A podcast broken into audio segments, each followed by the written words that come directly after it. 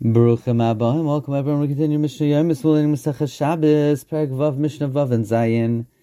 Yoitza, a woman could go out on Shabbos until the Shusaram Besela shall tzinas with a stone that's on a tzinas.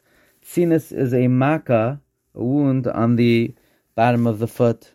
And they would put a stone, a coin of a sela for a fuah. So a woman could go out with this coin on the wound. Habanas katanos, young girls, yotzos b'chutin, could go out with strings, vafil bekismin, or even with a chip shabe azneim in their ears. They would pierce the ears of young girls in order to put in earrings when they get, get older. So that the hole would not seal shut, they would put in a chut or a kisam.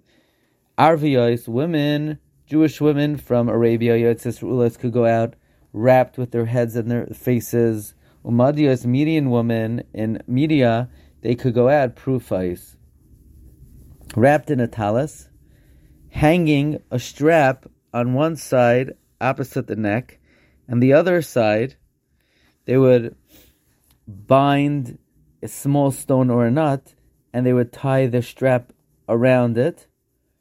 V'chol adam, really anyone could go out reulais, wrapped in the talis or draped over them profais. El The Chacham spoken about a typical case of women in Arabia who would go out arvios, the way arvios would go out, or Yehudios in Madai would go out profais.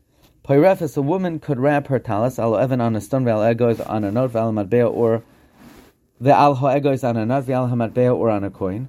Uvavad shle tifroif lecharchila.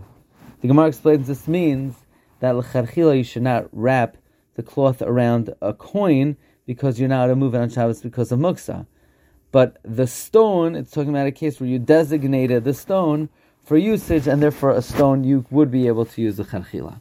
Wishing everyone a wonderful day.